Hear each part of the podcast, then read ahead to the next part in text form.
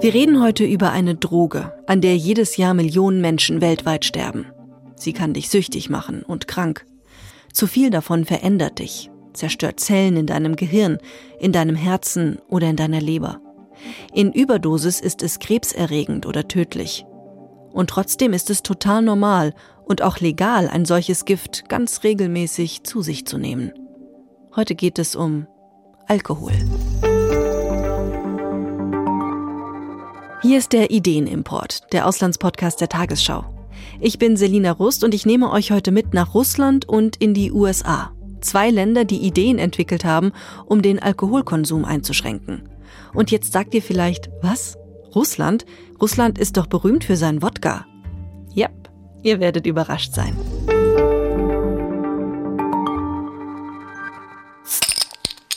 Na, Feierabendbierchen nach einem stressigen Tag? Ein Weinchen zum Abendessen? Alkohol gehört für viele Deutsche zum Alltag dazu. Das zeigt auch eine Umfrage, die wir in Frankfurt gemacht haben. Ich trinke ab und zu schon gerne Alkohol, ja. so ein, zweimal die Woche. Alkohol hilft. Die meisten Freunde animieren einen dann, glaube ich, schon so ein bisschen dazu. Ich würde schon sagen, dass es zu so meinem Lebensrhythmus mit dazugehört. Also es ist halt auch diese Verfügbarkeit, ja, Spaß und Entspannung haben, würde ich sagen. Ne? Viele in Deutschland glauben, dass Alkohol zu unserer Kultur gehört, auch weil wir seit Jahrhunderten Wein anbauen oder Bier brauen. Alkoholhaltige Getränke, die gibt es an fast jeder Straßenecke zu kaufen. Und sogar schon Jugendliche dürfen in Deutschland Wein und Bier trinken. Und das hat Folgen. Fast ein Viertel der 16- und 17-Jährigen gab an, sich in den letzten 30 Tagen in den Rausch getrunken zu haben. Zum Glück gehen diese Zahlen bei jungen Leuten aber zurück, so der aktuelle Alkoholatlas des Deutschen Krebsforschungszentrums. Und darin steht auch, zu viel Alkohol kann tödlich sein. In Deutschland sterben jedes Jahr schätzungsweise 40.000 Menschen an den Folgen ihres Alkoholkonsums. Durch alkoholbedingte Krankheiten, Unfälle oder Arbeitsausfälle entstehen jedes Jahr Kosten in Milliardenhöhe. Was kann man tun, um den Alkoholkonsum zu senken? Dafür schauen wir jetzt nach Russland. Über Russland lesen und hören wir seit Monaten eigentlich nur eines Krieg. Wir spüren seine Auswirkungen, verfolgen mit Entsetzen, was in der Ukraine passiert und fragen uns, wo das noch alles enden soll. Und trotzdem haben wir uns ganz bewusst dafür entschieden, dass wir für dieses Thema auch nach Russland blicken, weil wir weiterhin über die gesellschaftlichen Entwicklungen vor Ort berichten möchten. Denn laut einer aktuellen Studie der Weltgesundheitsorganisation WHO ist der Alkoholkonsum in Russland in den letzten Jahren ganz drastisch zurückgegangen. Woran liegt das? Das möchte ich gerne mit der ARD-Korrespondentin Marta Wilczynski in Moskau besprechen. Hallo Marta. Hallo. Marta, wie ist denn die Situation im Moment? Hat denn der Krieg in irgendeiner Form sich auf die Trinkkultur der Menschen in Russland ausgewirkt? Also trinken sie mehr, weniger? Wie ist es denn gerade? Also auf den ersten Blick hatte sich da tatsächlich irgendwie gar nichts verändert. Und ähm, das hat uns absolut überrascht. Also klar, als das alles losging, Anfang Februar, dann gab's so einen kurzen Schockmoment, der spürbar war. Aber ein paar Wochen später, wenn man rausging hier in Moskau, waren die Cafés, Bars bis zum Bersten voll. Die Leute feierten, tranken, freuten sich, als wäre nichts. Und ähm, ja, ich habe dann natürlich von einigen Leuten, die absolut gegen diesen Krieg sind, erfahren, dass sie das auch so als eine Form des Eskapismus gemacht haben. Die haben gesagt, wenn ich jetzt hier alleine zu Hause sitze, werde ich wahnsinnig. Also ich muss irgendwie ins Kino, ins Café, in die Bar gehen, mich mit Leuten treffen, auch mal über was anderes reden, sonst geht's nicht. Aber im Sommer zog sich das sofort und da setzte auch so eine Art, äh, ich sag mal, Vogel-Strauß-Prinzip ein. Also dass tatsächlich dieser Krieg immer weiter wegrückte und ich habe im August noch eine Umfrage gemacht und eine Frau zum Beispiel im Park gefragt, warum das so ist. No, to jest, also diese Frau hat mir äh, gesagt, dass sie das natürlich alles irgendwie ganz schlimm finden und auch aufgeregt sind, aber eben nicht so sehr, dass man nicht ins Café gehen könnte. Und ich habe dann später auch in einer Bar gefragt und dann sagte die Frau auch so, na ja, äh, die Leute sind eben nie zu besorgt, um sich eben hier noch bei einem Drink zusammenzusetzen. Aber das Interessante ist, das hat sich jetzt verändert mit der Teilmobilmachung, wo, äh, wodurch der Krieg Krieg quasi wirklich bei den Leuten angekommen ist, weil plötzlich Brüder, Väter, Freunde, Bekannte ins Militär eingezogen werden oder das Land verlassen aus Angst davor, ins Militär eingezogen zu werden. Und jetzt am Wochenende hat mir ein Freund erzählt, er war unterwegs und da war in Moskau überhaupt nichts mehr los. Ja, ich kann das schon nachvollziehen. Dann rückt das auf einmal so nah und vielleicht ist einem dann auch gar nicht mehr so großartig danach zumute, rauszugehen oder feiern zu gehen. Wir wollen ja auch über die Frage sprechen, welche Rolle Alkohol in den einzelnen Ländern spielt und welche Maßnahmen auch funktionieren, um den Alkoholkonsum einzuschränken. Und ich bin ganz ehrlich, ich war schon überrascht, als ich gehört habe, dass die Russinnen und Russen im Durchschnitt weniger Alkohol trinken als wir Deutschen.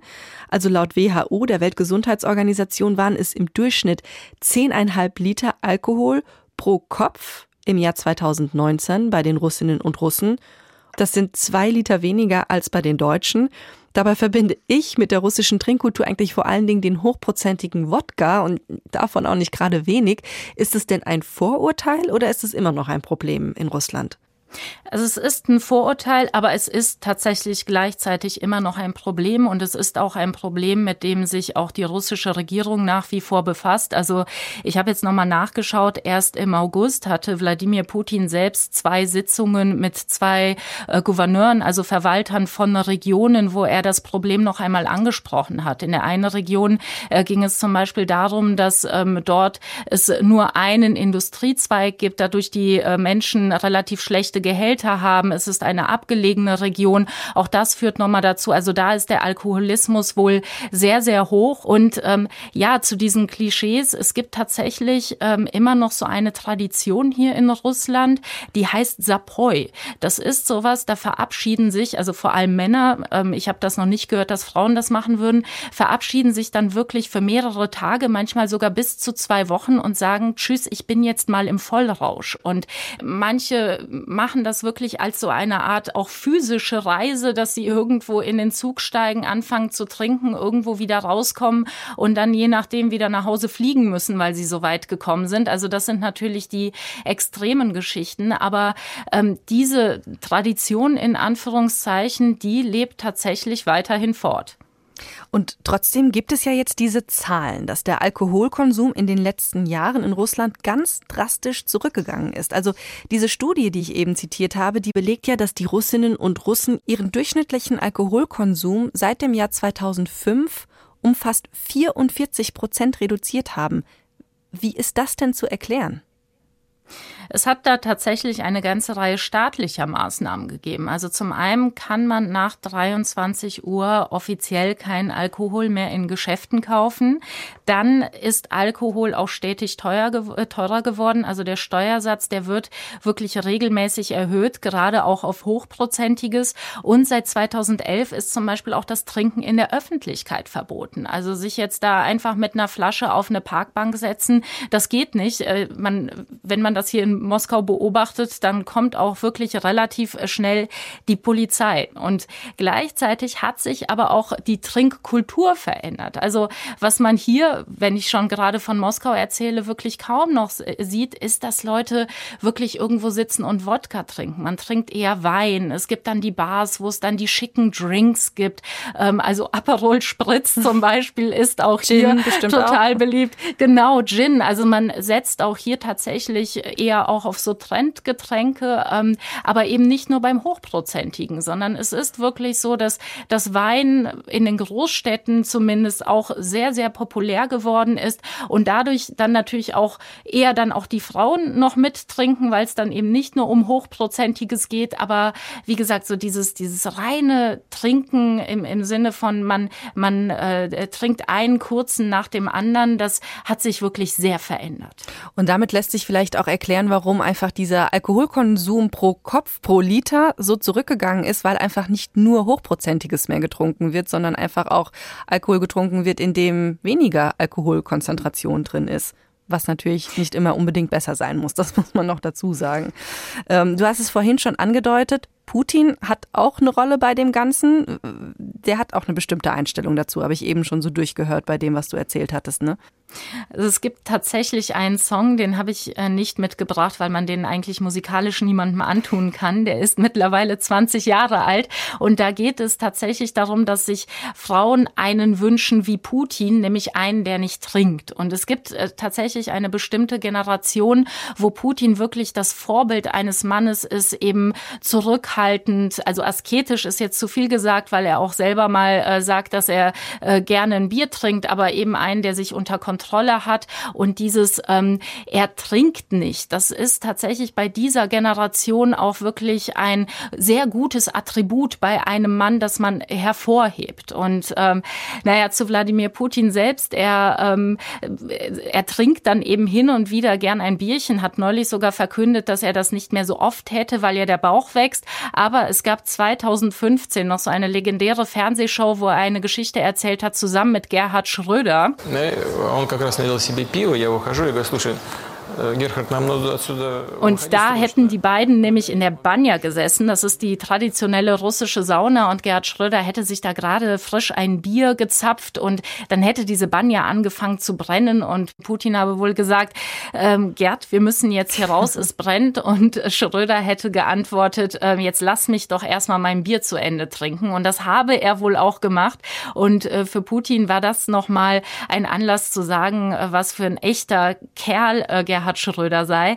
Ähm, ich finde diese Geschichte insofern interessant, weil das wirklich so das einzige Mal war, dass ich gehört habe, dass Putin im Zusammenhang mit Alkohol, also jetzt mit einem Bier, jemanden äh, derart gelobt hat, weil ansonsten ist er tatsächlich wirklich einer, der ähm, also Alkoholismus sowieso äh, verurteilt, ähm, aber auch sonst das Trinken nicht, nicht wirklich feiert. Hm, naja, als ehemaliger Offizier des russischen Geheimdienstes hat er da bestimmt auch ein ganz anderes Verhältnis zu Alkohol und Rausch als die meisten anderen. Schauen wir doch noch mal auf die politischen Maßnahmen, die Russland ergriffen hat, über die wir vorhin gesprochen haben. Würdest du sagen, über Preispolitik und Verbote konnte Russland das Problem Alkoholismus in den Griff kriegen? Waren das so die beiden Maßnahmen, die am besten funktioniert haben?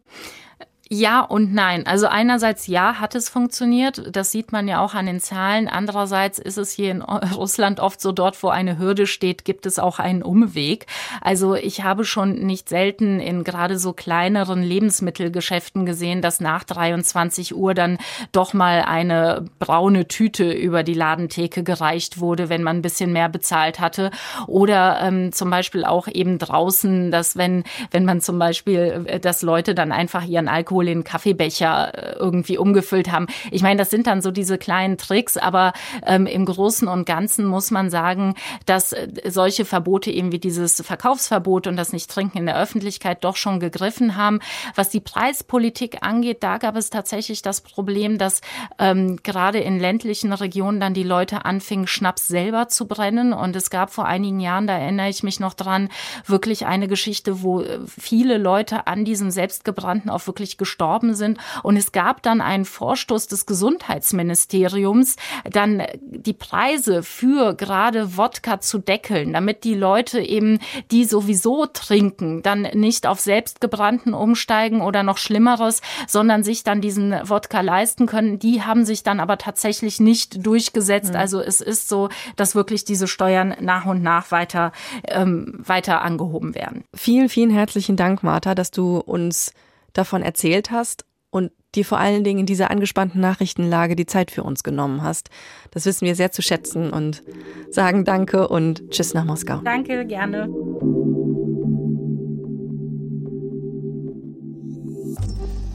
Ja, nicht nur in Russland ist der Alkoholkonsum in den letzten Jahren zurückgegangen, sondern auch in Japan.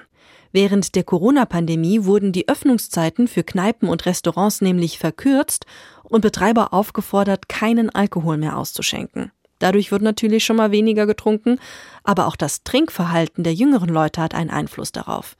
Denn laut einer Umfrage trinken die Hälfte aller Japanerinnen und Japaner zwischen 20 und 30 Jahren keinen Alkohol. Ja, ist ja super, wird man da meinen. Aber ganz so toll finden die Japaner das gar nicht. Denn dadurch bricht der Markt für die alkoholischen Getränke ein und dem verschuldeten Land fehlen die entsprechenden Steuereinnahmen. Und was macht Japan dagegen? Also dagegen, dass weniger Alkohol getrunken wird, wohl bemerkt. Die japanische Steuerbehörde hat im Juli dieses Jahres den Wettbewerb Sake Viva ins Leben gerufen. Junge Menschen sollten dann Ideen für die Spirituosenindustrie entwickeln, um den Alkoholkonsum des Landes wieder anzukurbeln. Ist doch verrückt, oder? Schauen wir mal in ein Land, in dem das so überhaupt nicht vorstellbar wäre, weil es total strenge Regeln gibt, um gerade jüngere Menschen vom Alkoholtrinken abzuhalten. Denn während man in Deutschland schon ab 16 Jahren Bier und Wein trinken darf, wenn Erwachsene dabei sind sogar schon ab 14, dürfen die US-Amerikanerinnen und Amerikaner erst mit 21 Jahren Alkohol trinken. Und davon kann uns Los Angeles-Korrespondentin Katharina Wilhelm mehr erzählen. Hey Katharina. Hallo, hi. Katharina, fangen wir mal direkt bei dir an. Du bist ja über 21 Jahre, du darfst also trinken, wenn du möchtest. Wie läuft das denn bei dir im Alltag ab, wenn du Alkohol trinken willst? Also ich bin über 21, das ist schon mal ziemlich äh, vorteilhaft.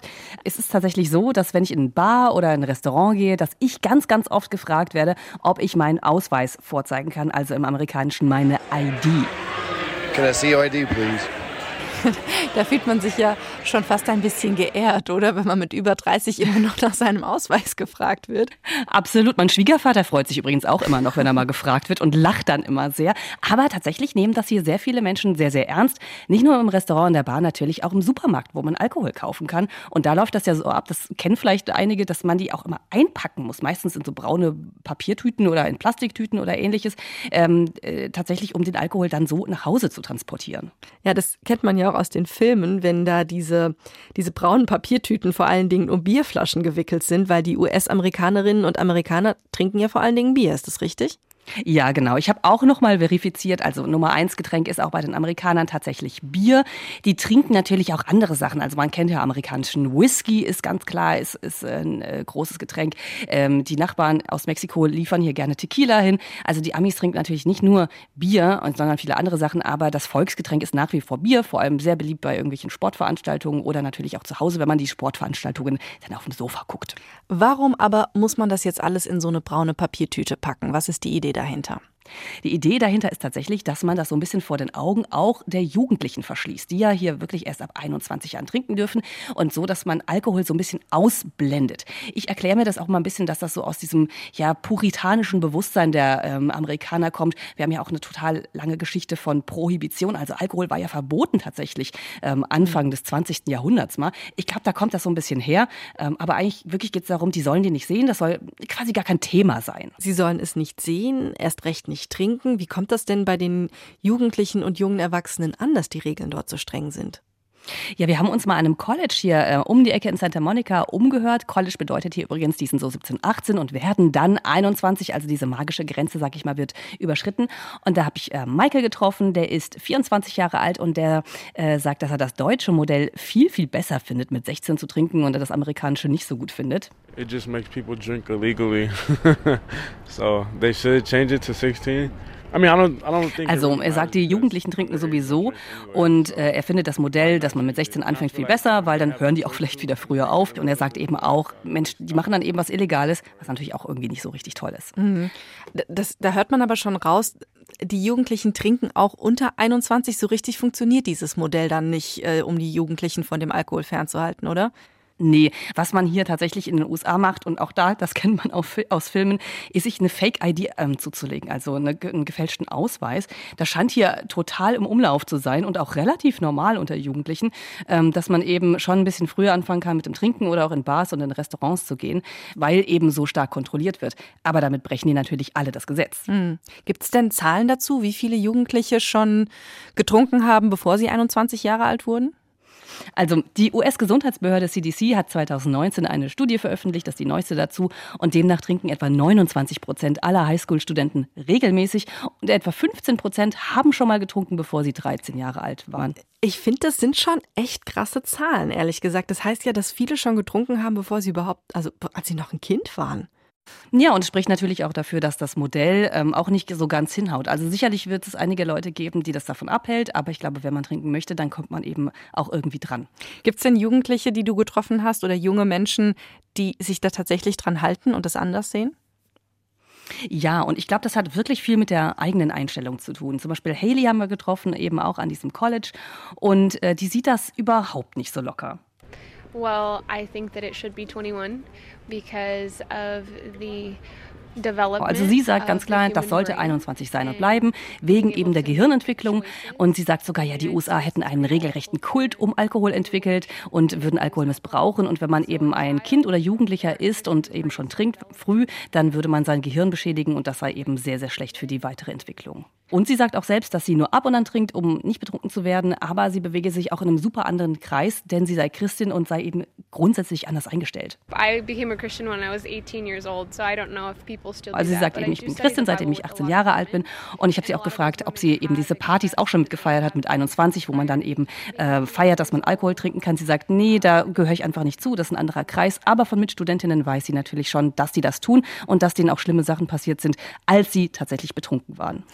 Das ist die eine Seite, wirklich um Jugendliche davon abzuhalten zu trinken. Das andere Thema, das wir vorhin angesprochen haben, ist, dass man in der Öffentlichkeit weniger Alkohol trinken soll. Hast du denn, was das angeht, einen Unterschied festgestellt zwischen Deutschland und den USA? Ja, absolut, weil es auch hier eben super strenge Regeln gibt. Also wenn ich jetzt zum Beispiel an den Strand gehe, dann darf ich keinen Alkohol mitbringen. Das ist total streng verboten. Also am Strand einen Wein zu trinken oder so, das ist unmöglich. Es sei denn, man versteckt das eben und macht das irgendwie illegal, aber offiziell ist das verboten. Und generell gilt auch so gerne auf der Straße ist Alkohol eigentlich nicht erlaubt. Man braucht wirklich strenge Ausnahmegenehmigungen. Und ich sag mal so, wenn ich das jetzt direkt mit Deutschland vergleiche, ähm, auch wo ich aufgewachsen bin, da war das eben oft so. Dann sind Fußballspiele und dann, dann sind eben die Fans unterwegs auf der Straße und trinken da draußen. Das ist, das ist mir hier wirklich noch nicht so begegnet und das macht auch was mit dem Sicherheitsgefühl. Also ziehen wir mal einen Strich drunter und überlegen uns, was funktioniert, was funktioniert nicht. Woran können wir Deutsche uns was abgucken, wenn wir in die USA blicken? Also Eben Thema Sicherheit. Ich glaube, das ist auf jeden Fall etwas, was ich ganz gut finde. Ähm, ein bisschen weniger Alkohol in der Öffentlichkeit, ein bisschen weniger, weniger Ausfälligkeiten sozusagen. Und das andere große Thema ist für mich tatsächlich äh, so was Unterschwelliges. Wenn man irgendwo hinkommt und sagt, ich trinke heute nichts. Ne? Ich gehe in eine Bar oder ich gehe zu Freunden und sage, ich trinke heute nichts. Dann ist das viel, viel akzeptierter aus meiner Sicht bei den Amerikanern ähm, als in Deutschland, wo man dann immer oft noch einen Spruch gedrückt bekommt, ne? Ach, warum denn nicht? Oder bist, bist du schwanger? schwanger? Oder ja, genau, der Klassiker für Frauen. Oder ja. was ist denn los? Oder musst du Medikamente nehmen? Ähm, oder ach nee, oder so ein Bierchen, ein Weinchen geht doch mal irgendwie. Also ich finde schon, der gesellschaftliche, in Anführungsstrichen, Druck in Deutschland, den empfinde ich viel, viel stärker, ähm, sich daran zu beteiligen, was Geselliges zu tun. In den USA finde ich, ist es völlig in Ordnung. Dann sagt man, ich trinke heute nichts und ich bekomme da keine Gegenrede. Und ähm, das finde ich echt angenehm. Und da, das fände ich ehrlich gesagt schön, wenn man das nach Deutschland importieren könnte. Das äh, kann, ich, kann ich nur unterschreiben. Das geht mir ganz genauso. Das setzt natürlich eine gewisse gesellschaftliche Entwicklung und Akzeptanz voraus, dass Alkoholtrinken einfach nicht immer nur Genuss und ähm, das Weinchen und das Bierchen zum Feierabend ist. Vielen, vielen Dank, Katharina, dass du uns von deinen Erfahrungen aus den USA erzählt hast. Bitteschön.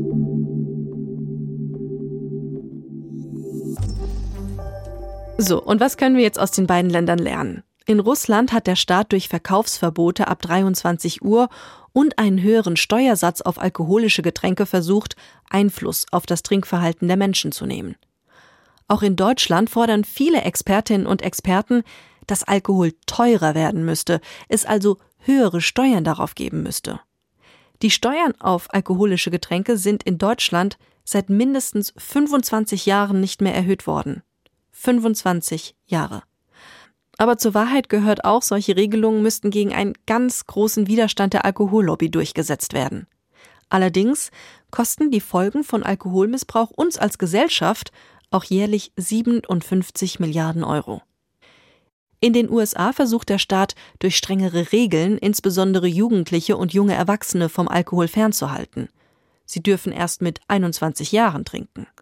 Und auch in Deutschland wird gerade darüber diskutiert, ob das Alter nicht auf 18 Jahre angehoben werden sollte. Aber die Erfahrung aus den USA zeigt auch, strenge Regeln alleine, die bringen auch wenig. Sie führen dazu, dass Jugendliche dann heimlich trinken und dabei auch kein gesundes Maß mehr finden. Wir müssen uns also schon auch irgendwie alle fragen, welchen Stellenwert hat Alkohol in unserer Gesellschaft?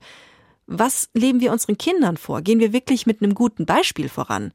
Und ihnen sagen, hey, Ihr müsst kein Alkohol trinken, um cool zu sein. Nicht zu trinken ist auch völlig okay. Und damit sind wir schon am Ende dieser Folge des Ideenimports. Schön, dass ihr zugehört habt und auf unserer kleinen Reise mit dabei wart. Und wenn euch dieser Podcast gefallen hat, dann empfehlt ihn doch euren Freundinnen und Freunden oder euren Bekannten und lasst uns ein Abo da. Ich bin Selina Rust vom Hessischen Rundfunk und sage Tschüss, bis zum nächsten Mal.